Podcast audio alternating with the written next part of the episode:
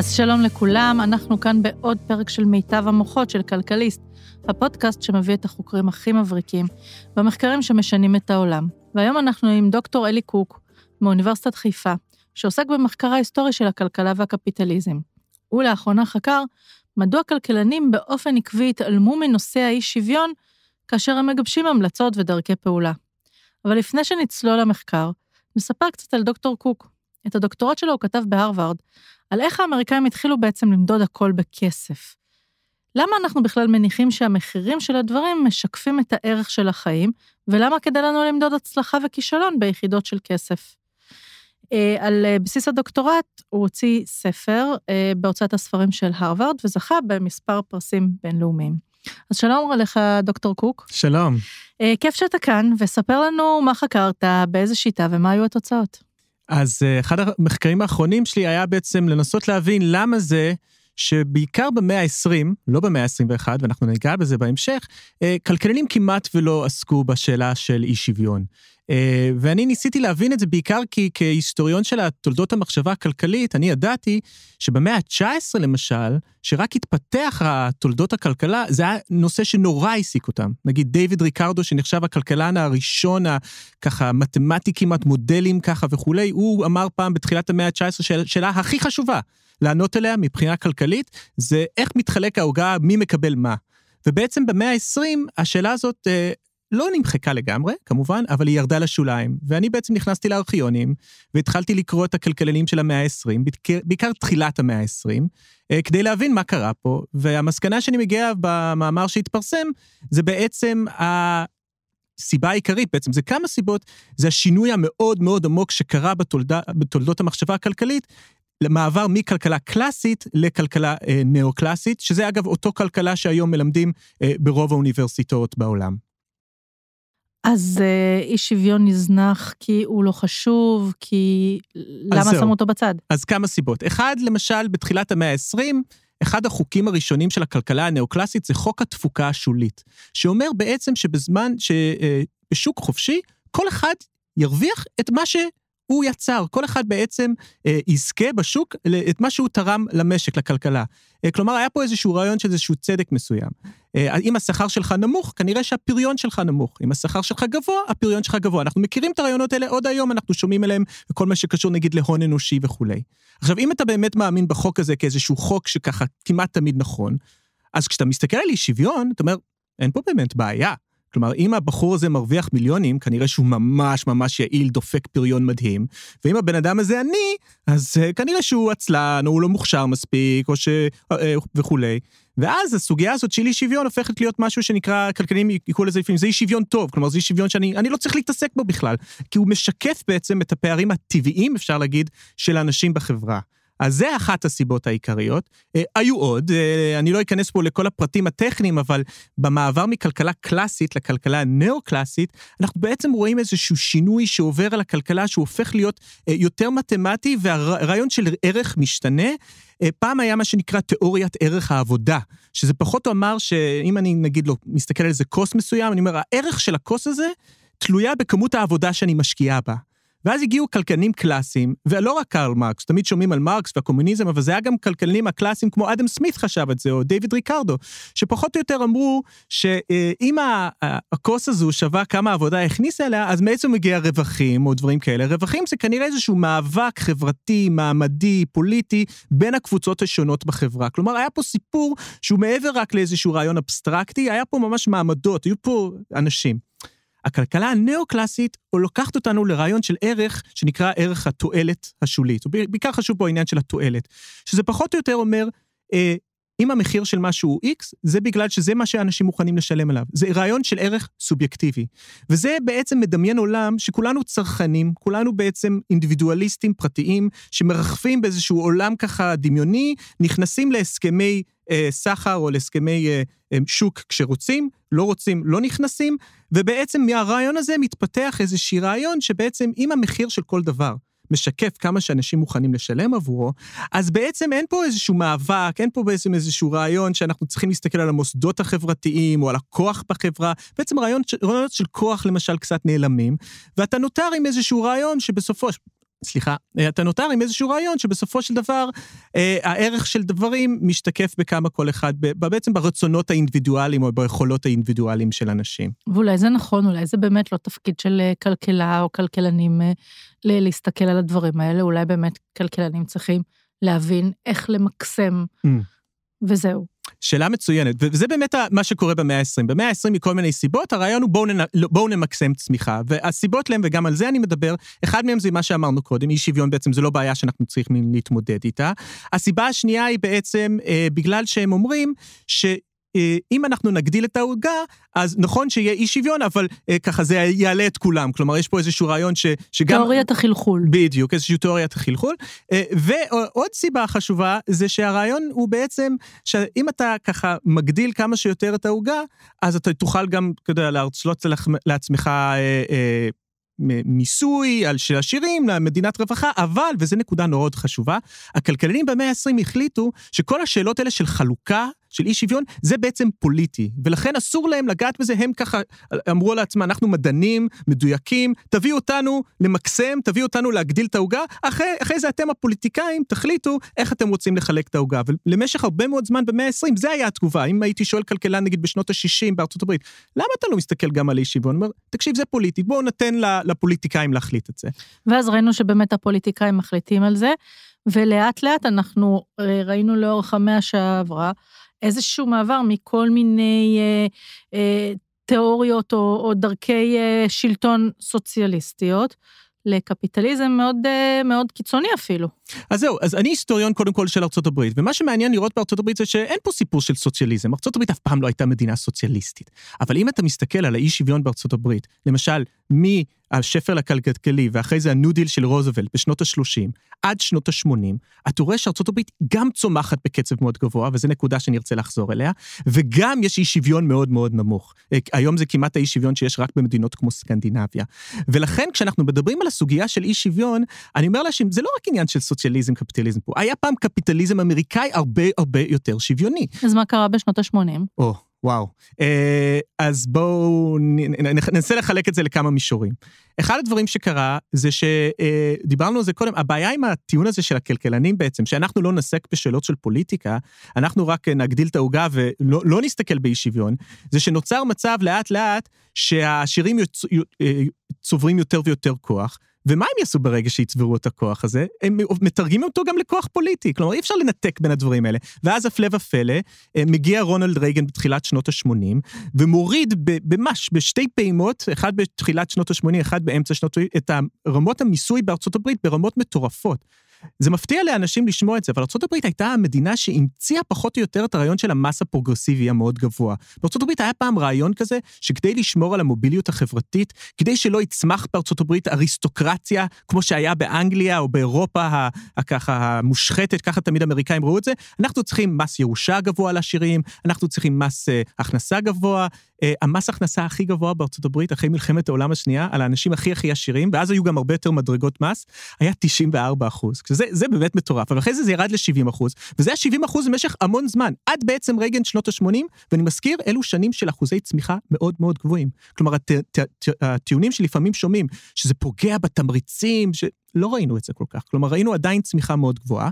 אה, אז דבר אחד, המיסוי שינה לחלוטין את המצב, זה דבר אחד. הדבר שני, ושוב, אני חוזר לשאלות של כוח, ובגלל זה נורא חשוב לי לדבר על זה, אה, היה משבר של רווחיות לתאגידים הגדולים בארצות הברית בשנות ה-70. אה, ולכן הם כל הזמן ניסו למצוא דרך להרוויח שוב. ואחד הדרכים שאמרו שהם ירוויחו יותר, זה שהם ידכאו את הפועלים וידכאו את העובדים. אז הם מתחילים להיכנס באיגודי עובדים. אז אם אנחנו מסתכלים על אחוז האמריקאים המאוגדים, אז זה מגיע לשיא של 35% בשנות ה-60-70, ומאז יורד. היום, בסקטור הפרטי בארצות הברית, מי בכלל רואה איגודי עובדים? כשאני מרצה בארצות הברית לצעירים, אני אומר להם איגודי עובדים, הם לא יודעים מה זה בכלל, אני צריך להסביר להם. אז זה דבר אחד. דבר שני, יש שינויים בשוק ההון מאוד מעניינים שקורים. אה, מה שקורה זה ה-shareholder revolution, שזה מהפכת אה, בעצם מחזיקי המניות, שזה משנה לחלוטין את הדרך שבו אנחנו מסתכלים על התאגידים האמריקאים. אם אני אקח אותך למשל לתאגיד אמריקאי של פורד או ג'נרל מוטורס בשנות ה-60 או 70, אז uh, כל העובדים שם, אין עובדי קבלן, כולם עובדים של החברה, כולם עם פנסיה, הרבה פעמים פנסיה תקציבית, אגב, אה, ימי חופש, כאילו באמת הטבות מדהימות, ביטוח בריאות וכולי. אתה אפילו נכנס לשירותים, מי שמנקה את השירותים הוא עובד של, פורד או, או ג'נרל מוטורס וכולי. מה שקורה בשנות ה-80, זה שבעצם הכוח הולך מהמנהלים של התאגידים, שפעם צמחו מתוך החברה, ומהעובדים עצמם, אל מחזיקי המניות, והם כמובן רק רוצים לדבר אחד, למקסם את מחיר מניה, ולכן מה שאנחנו רואים זה איזושהי אה, חלוקה מחדש של המשאבים כלפי מעלה. מקצצים בעובדים, מבטלים אה, הטבות, ובסופו של דבר אנחנו רואים היום חברות כמו אפל, שבעצם אנחנו רואים שאם אני אכנס עכשיו לשירותים, מי שמנקה אותם הוא עובד קבלן, אה, ואפל כחברה היא חברה מאוד קטנה, לא הרבה אנשים עובדים אצלה כעובדים, ולכן אנחנו גם רואים שהרווחים האדירים מגיעים בעיקר אה, אה, לחזק, לאנשים שמחזיקים את המניה, ולכן כשאני מדבר על אי שוויון, נורא חשוב להבין, זה לא רק עניין של אי שוויון בהכנסה, וזה לא רק עניין של אי שוויון בעבודה, כלומר זה לא רק שהמתכנת הזה מרוויח הרבה יותר מהמנקה רחוב הזה, יש גם אי שוויון אחר שהוא לא פחות חשוב, אולי אפילו יותר חשוב, וזה האי שוויון בין העובדים לבין בעלי ההון. ואחד הדברים שאנחנו רואים, ותומאס פיקטי, כלכלן מאוד חשוב, כותב על זה שנים, זה האי שוויון שבאמת הולך וצומח באחוזים מאוד מאוד גבוהים, ככה שהיום, בארצות הברית למשל, המאיון העליון מחזיק בחצי מהבורסה, אה, הוא מחזיק ביותר נכסים מתשע העשירונים התחתונים. בוא לא נשכח גם אה, שאחד הדברים הכי קוסמים בקפיטליזם זה שוויון הזדמנויות. אולי יש אה, אי שוויון בין אנשים, אבל יש שוויון הזדמנויות, ואתה יכול בעצם אה, לעשות כל מה שאתה רוצה, לא? אז זה נורא מעניין השאלה הזאת, כי באמת יש אנשים שזה באמת העיקר, ומה שאנחנו רואים שבדרך כלל, ברוב המדינות בעולם יש קורולציה די ישרה בין אי שוויון גבוה לבין שוויון הזדמנויות נמוך. אה, תחשבי על זה שאם ככה המדרגות בסולם הולכים ומתרחקים אחד מהשני, אז יותר קשה לטפס למעלה. אה, למשל, היום אנחנו רואים שבארצות הברית, החלום האמריקאי פחות או יותר מת. המוביליות החברתית בארצות הברית היא כל כך נמוכה. הסיכוי שילד שחור מהגטו יצמח אה, הוא כמעט אפסי. יש מחקרים שמראים שהמיקוד שלך... אז איך היא נתפסת כארץ ההזדמנויות הבלתי מוגבלות? קודם כל אני חושב שזה משהו ככה קצת נוסטלגי, שאנחנו עדיין, אה, היה מחקר בניו יורק טיימס, הוא מראה, המוביליות החברתית בסין עקף את המוביליות החברתית בארצות הברית. כלומר, זה מדהים. אה, מי שנולד, ובארצות הברית זה נגיד, סתם דוגמה, אתה גדל במקום עני, אז אה, למשל הבית ספר הציבורי שלך ממונן על ידי מיסים מקומיים. זה אומר שאם אתה במקום עני, אז גם הבית ספר שלך יהיה עני, ואתה יגיע לך חינוך גרוע, ואתה לא תוכל להגיע לאוניברסיטאות הטובות וכולי. כלומר, אז הסיפור הזה של המוביליות החברתית הוא אחת הבעיות היותר גדולות אה, כשאנחנו מדברים על האי שוויון. כלומר, אה, יש משהו שנקרא מריטוקרטיה, הרעיון הזה שככה, אה, עכשיו יש בעיות עם הרעיון הזה, אבל אין ספק שאנחנו רואים איזושהי אה, אה, שחיקה מאוד חזקה בארצות הברית בחלום הזה, שאם אני רק אעבוד קשה, אני רק אהיה מוכשר, אני אצליח. תגיד, מה קדם למה?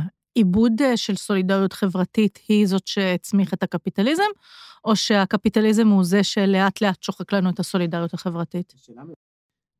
זו שאלה מעולה, שאלה מאוד מורכבת. אני חושב קודם כל שצריך להגיד ש... גם מה שהיה בשנות ה-50 וה-60 בארצות הברית היה סוג של קפיטליזם. כלומר, מה שתיארתי זה עדיין תאגידי ענק וכולי, זה לא איזה סוציאליזם. אה, מצד שני, אין ספק שהמהפכה, שאני קורא לו ואחרים קוראים לו המהפכה הניאו-ליברלית, המעבר באמת לקפיטליזם הרבה פחות שוויוני הזה בשנות ה-80, אין ספק שאנחנו רואים בו איזושהי שחיקה מסוימת של סולידריות. למשל, יש מחקרים נורא מעניינים, יש ספר שקוראים לזה לשחק כדורת לבד. שמראה שבשנות ה-50 ו-60 בארצות הברית, כשאמריקאי רצה ללכת לשחק באולינג, הוא עשה את זה בקבוצה, הוא עשה את זה בקהילה, היה איזושהי רמה של סולידריות, היה גם איגודי עובדים. כשהוא הלך לעבודה, הוא גם ראה אנשים שהוא יודע שסביר להניח שהוא יהיה איתם ב-20-30 שנים הקרובות. ככה זה היה התרבות הארגונית שם. ולעומת זאת, אין ספק שאני חושב שהקפיטליזם הניאו-ליברלי הזה שוחק את הסולידריות במובן הזה שהוא יוצר מוסדות שקשה לנו להתחבר לאנשים לתקופה ארוכה. מי שמכיר את זה היום בעולם ההייטק יודע, אני קופץ מהמקום העבודה הזה למקום העבודה הזה. כשאני מגיע למקום, אני בכלל לא חושב עליו במושגים של, אה, כדאי לי ממש להתחבר עם הבחור הזה, לצאת איתו לבירה, כי הוא כנראה יהיה איתי עוד 30 שנה. בכלל לא בטוח שזה מה שיהיה, יכול להיות שאני, זה עוד שלב ככה ב... אה, יש איזושהי נזילות כזו בעולם החדש הזה, אה, וזה חלק מההיגיון של השוק הזה, כי ההיגיון של השוק בעצם אומר, אה, אתה כל הזמן צריך לבחון את האופציות האחרות שלך, כי ככה בעצם אתה תתחזק, נכון? אתה לא יכול להתחזק מבפנים, כי אין לך ממש קול בתוך החברות, אתה יכול להשפיע, בטח אם אין איגודי עובדים, אז מה אתה צריך לעשות? כל הזמן לאיים שתעזוב או תעזוב לחברה אחרת, וככה תרוויח יותר. זה ההיגיון של השוק. אז במובן הזה, לי מרגיש לפחות שאין ספק שהתהליכים האלה שתיארתי שחקו את רמת הסולידריות. מצד שני, יש פה גם איזושהי אה, לולאה כזאת, היא אינסופית, כי ברגע שהסולידריות הזאת נשחקת, אז קשה נורא גם להחזיר אותה, קשה אה, ליצור איזשהו אה, קשרים חברתיים חדשים. למרות שאנחנו רואים למשל השבוע עם הגיימסטופ, אולי זה העתיד של הסולידריות האמריקאית, קבוצות רדיט, אני לא יודע. כשמדברים על השחיקה של הסולידריות, יש גם איזושהי תחושה שבכלל כל הרעיונות האלה של הסוציאליזם הם טיפה מיושנים, שאתה אומר היום לאנשים, כן, המדינה תדאג, והמדינה היא זאתי שתדאג שיהיה פה פחות אי שוויון, וכולם יהיו אותו דבר. אנחנו, מה אנחנו חושבים? אנחנו חושבים על רוסיה קומוניסטית, שכולם שם היו עניים. אה, ככה לפחות זה יצטייר מבחוץ, ואנחנו אומרים תודה תודה רק שהמדינה לא תדאג לכלום. אנחנו בכלל רוצים סוציאליזם, אנחנו רוצים שיהיה פחות אי שוויון. את יודעת, אה, שאלות של אנחנו הן תמיד השאלות הכי קשות, קשה לענות עליהן, כי זה שאלות של מי זה אנחנו הזה. האם אנחנו מדברים על העשירון העליון? האם אנחנו מדברים על העשירון תחתון? אה, קודם כל, אני חושב שלכולם יש איזושהי כמיהה אה, למשהו שהוא מעבר לתחרות הזאת של השוק וככה, אבל אני מסכים איתך שיש דברים שנורא קוסמים. אה, בקפיטליזם הניאו-ליברלי. אה, קודם כל, הדרך שבו הוא מדמיין אותנו, והוא מכר לנו את החיים הטובים, זה, הוא לא מסתכל עלינו כעובדים, אלא כצרכנים. בגלל זה תמיד בניאו-ליברליזם הוא מדבר על יוקר המחיה. תמיד המטרה היא להוריד את המחירים. זה שזה אומר שלא יהיו חקלאים בישראל, או זה שאנחנו בעצם אה, נעביר הכל לייצוא, זה, הם פחות מסתכלים על הרמה, או שפשוט אנשים ירוויחו פחות. זה, זה פחות אה, במרכז, במרכז זה באמת איזשהו רעיון שאני הצרכן, כלומר, אני צריך לדמיין את עצמי ככזה, ויש משהו נורא קוסם בזה, משהו מאוד מושך בזה. מה, אני לא רוצה שהטלפון אה, אה, שלי יהיה פחות, אני לא רוצה שהדברים שלי יעלו פחות וכולי. ועדיין, כשאתה מדבר על איגודי עובדים, אז כאילו זה מעורר פה אה, איזושהי קונוטציה שלילית, הנמלים והחזקים והחברת חשמל, ושזה על כאילו כולנו, אנשים לא באים ואומרים, כן, איזה יופי, אני אתאגד, זה ייתן לי אה, איזשהו כוח. הם, שמסתכלים על זה מהצד, זה נראה לה כאילו איזה משהו באמת שעבר זמנו. Uh, טוב, פה אני חייב לא להסכים איתך, אני חושב שאיגודי עובדים זה משהו שהרבה עובדים עדיין כמהים לו. אם כבר אנחנו שומעים אנשים שמתנגדים לאיגודי עובדים, זה בדרך כלל אלו שאין להם את האיגוד עובדים. ופה יש מהלך פוליטי מעניין, שבמקום להגיד לעצמם, רגע, אולי גם אני צריך איגוד עובדים, אולי גם אני צריך לדאוג לביטחון התעסוקתי להטבות שלי, אני ביותר ככה תוקף את אלו שיש להם. עכשיו, בישראל הדינמיקה היא קצת שונה מארצות הברית, כי בעצם פה יש את העניין שכאילו יש פה איזשהו רעיון שהאיגודי עובדים הגדולים הם בעצם בעצם מרוויחים ממני כי זה משלם המיסים וכולי. אז זה, זה סיפור קצת שונה, אבל איגודי עובדים כאיגודי עובדים, אה, אני חושב שקודם כל, אה, לפחות אני מכיר את זה בטח מסקרים בארצות הברית, ואני רואה שגם בישראל אחוז המאוגדים בשנים האחרונות עולה. אני חושב שרוב האנשים שנמצאים באיגודי עובדים לא רוצים לוותר על זה, ואם כבר אנחנו רואים איזושהי התנגדות לאיגודי עובדים, זה ד, ד, דווקא אה, או מהצד של העשירונים העליונים שיש להם איזשהו אינטרס שלא יהיו גאודי עובדים, כי הם המעסיקים למשל, או בגלל באמת אנשים שככה קצת ממורמרים על זה שאין להם. אבל אין ספק גם שלפעמים יש בעיות עם איגודי עובדים, ואני לא מתיימר להגיד שזה איזשהו עולם אה, מושלם, ואני חושב שכמו שאנחנו עושים רפורמות לפעמים בקפיטליזם, אנחנו בהחלט צריכים גם לדאוג אה, לעשות רפורמות אה, באיגודי העובדים, ולכן אה, אני מסכים לגמרי שאנחנו צריכים למשל לדאוג שאיגודי עובדים יהיו יותר דמוקרטיים, שלא יהיה את העניין הזה של הדור ראשון ודור שני, זה דבר נוראי בעיניי, כלומר שה... אז, אז, אז אין ספק, יש בעיות, אבל אה, ההרגשה שלי, לפחות, שוב, אני חוקר יותר את ארה"ב ולא את ישראל, אה, ההרגשה שלי שם זה שרוב האמריקאים אה, פשוט לא זוכרים בכלל מה זה. כלומר, זה, יש פה איזשהו זיכרון קולקטיבי שהלך לאיבוד. אה, זה מעניין גם לראות את זה וההשלכות הפוליטיות של זה. כלומר, אנחנו רואים, אה, למשל, הרבה ממצביעי טראמפ הם אנשים שהגיעו מחגורות החלודה, שלפני 30, 40, 50 שנה היה להם את הסולידריות, היה להם את הבית הזה, היה להם את הכבוד הזה, שהם הלכו כל בוקר עם ככה, עם החולצה, עם הפורד ככה, אה, ואני מייצר את המכוניות של ארה"ב, והיה להם גם את האיגוד הזה וכולי, והיום הם עובדים בוולמארט, המעסיק הכי גדול הברית. כמובן שבוולמארט אין איגודי עובדים, והם מרוויחים מעט מאוד, כי את השכר המינימום המינימום בארצות הברית, הלוביסטים הגדולים דאגו שהוא לא עלה כבר כמעט 15 שנה, ו, והם בכלל לא זוכרים את האפשרות הזאת, ולכן מה שקורה זה שאיזשהו, הם מוצאים את הקו... והם נהיו רפובליקנים. כן, בדיוק, וזה מה שמרתק גם בכל ה... אם אתה מסתכל, החולשה של הדמוקרטים, זה כן, אנחנו נעלה מיסים, אנחנו נחלק, אנחנו נדאג לעניים, וזה גורם לרתיעה די גדולה, דווקא ממפלגה שאמורה לייצג את העם.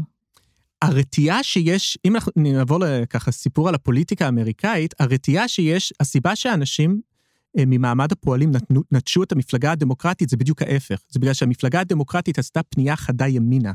בעצם ביל קלינטון, שהוא מגיע בשנות ה-90, הוא מחליט שהדרך של השמאל, ואני אומר את זה באמת במרכאות, כי שמאל כלכלי לא היה פה, הדרך שלו לחזור לשלטון, דרך למפלגה הדמוקרטית לחזור לשלטון, זה בעצם לעקוף את רונלד רייגן והמפלגה הרפובליקאית מימין.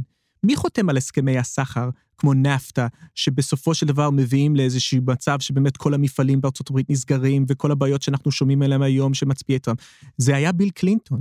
מי מקצץ בקצבאות של נשים חד-הוריות? זה לא רונלד רייגן, זה דווקא נורא מצחיק. המפלגה הרפובליקאית בארצות הברית, כאשר היא בשלטון, היא מגדילה את הגירעון בטירוף. רייגן עשה את זה, בוש הבן עשה את זה, טראמפ עשה את זה. הם מדברים לפעמים בשפה של ימין כלכלי, אבל בפועל הם מספיק חכמים להבין שהעולם לא באמת רוצה את זה. פה יש ימין כלכלי בישראל?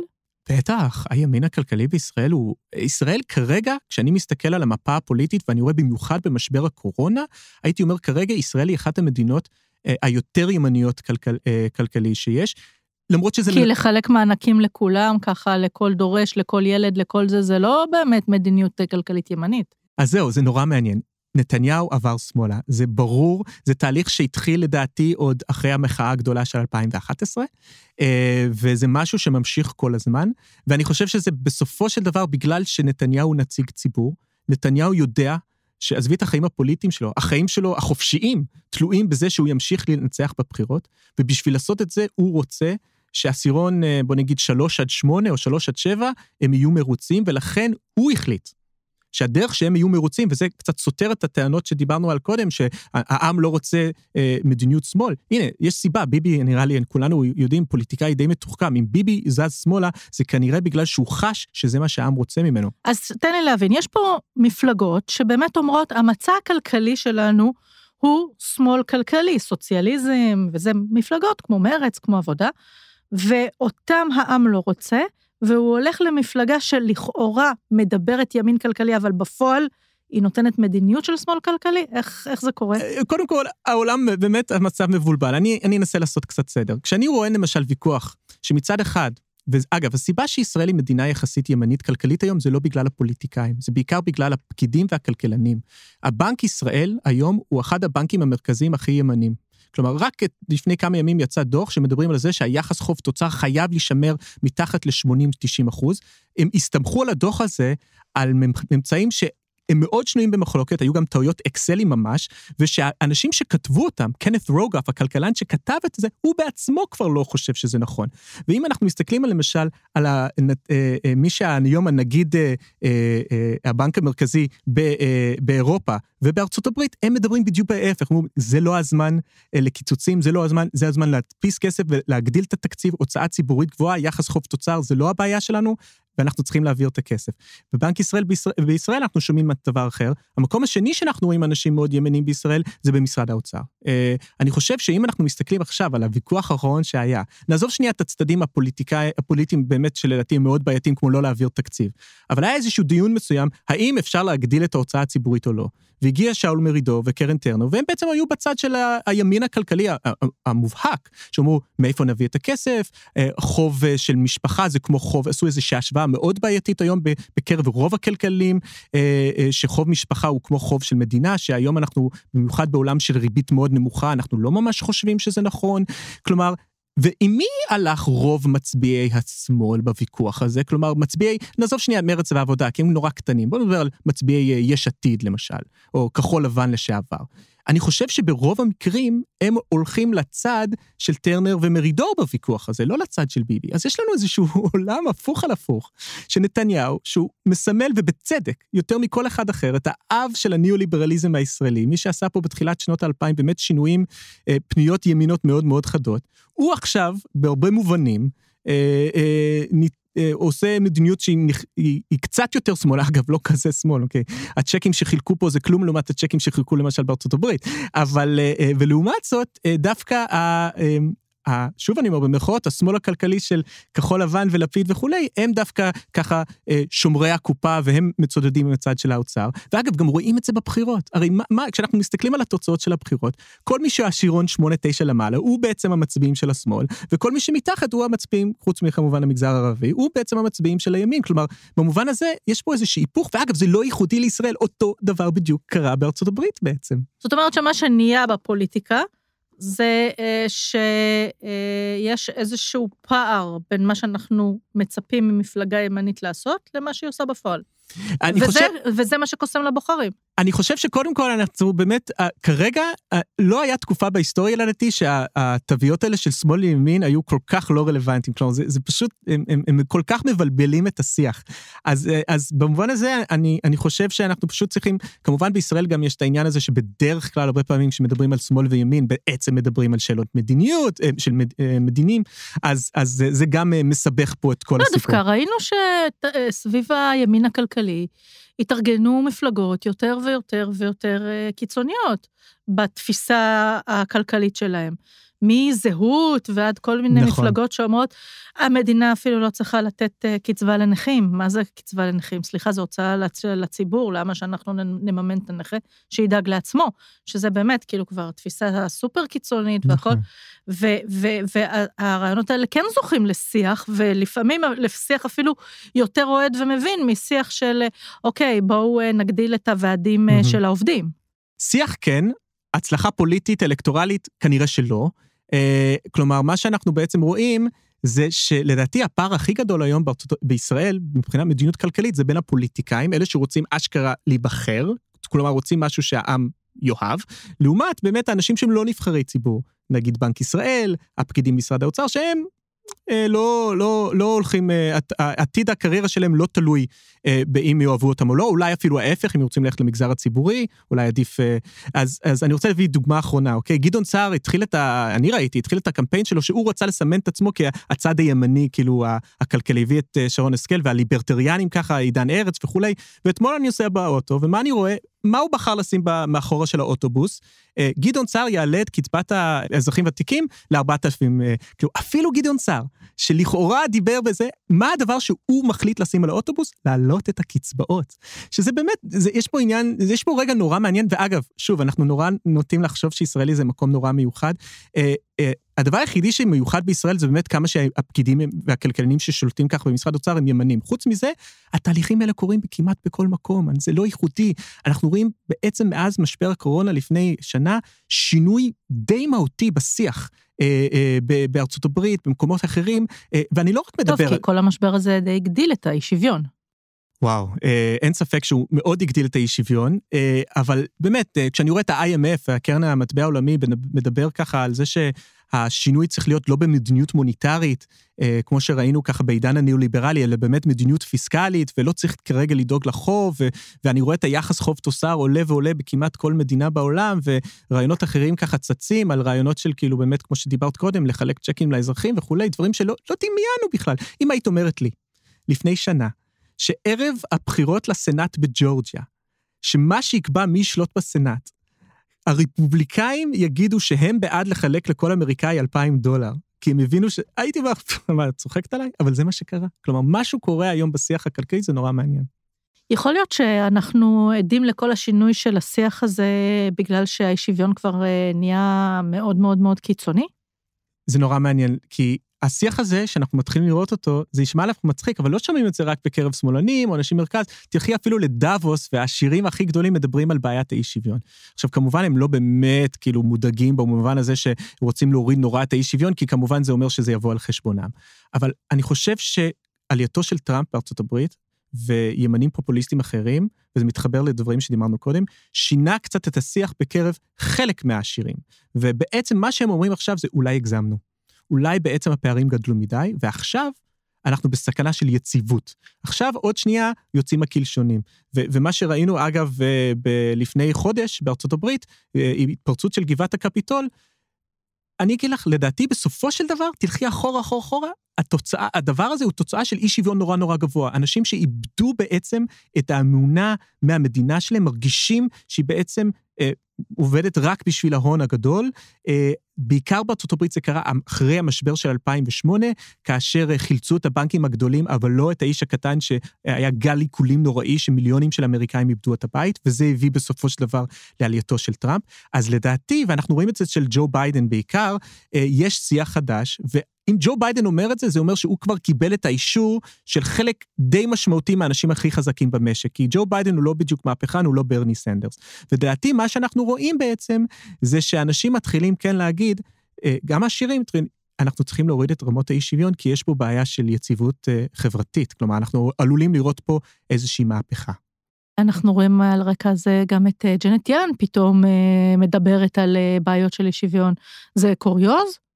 זה לא קוריוז, אה, אבל אני כן חושב שילן מדברת על זה מכמה הקשרים. קודם כל צריך להגיד שג'נט ילן צמחה בבנק המרכזי, ובסופו של דבר היא כלכלנית יותר מאשר היא פוליטיקאית, ולכן אני חושב שאם אנחנו נסתכל, אגב, אחורה על המדיניות שלה בעבר, היא לא ממש עשתה משהו להוריד את האי שוויון, אה, היא בעיקר פעלה דווקא להגדיל את אה, אה, הדפסת הכסף מדיניות מוניטרית, שבסופו של דבר אנחנו יודעים, יצר אינפלציית נכסים, כלומר מי שהרוויח זה בעיקר היו העשירים, אבל אני לא הייתי מזלזל בכלל במה שהיא אומרת, זה מתחבר למה שאמרתי על ביידן. אני חושב שיש שני סיבות לזה. הסיבה האחת זה באמת מה שדיברנו עליו. הסיבה השני היא סיבה באמת, בואו נחזור לדיון הראשון שלנו, צמיחה.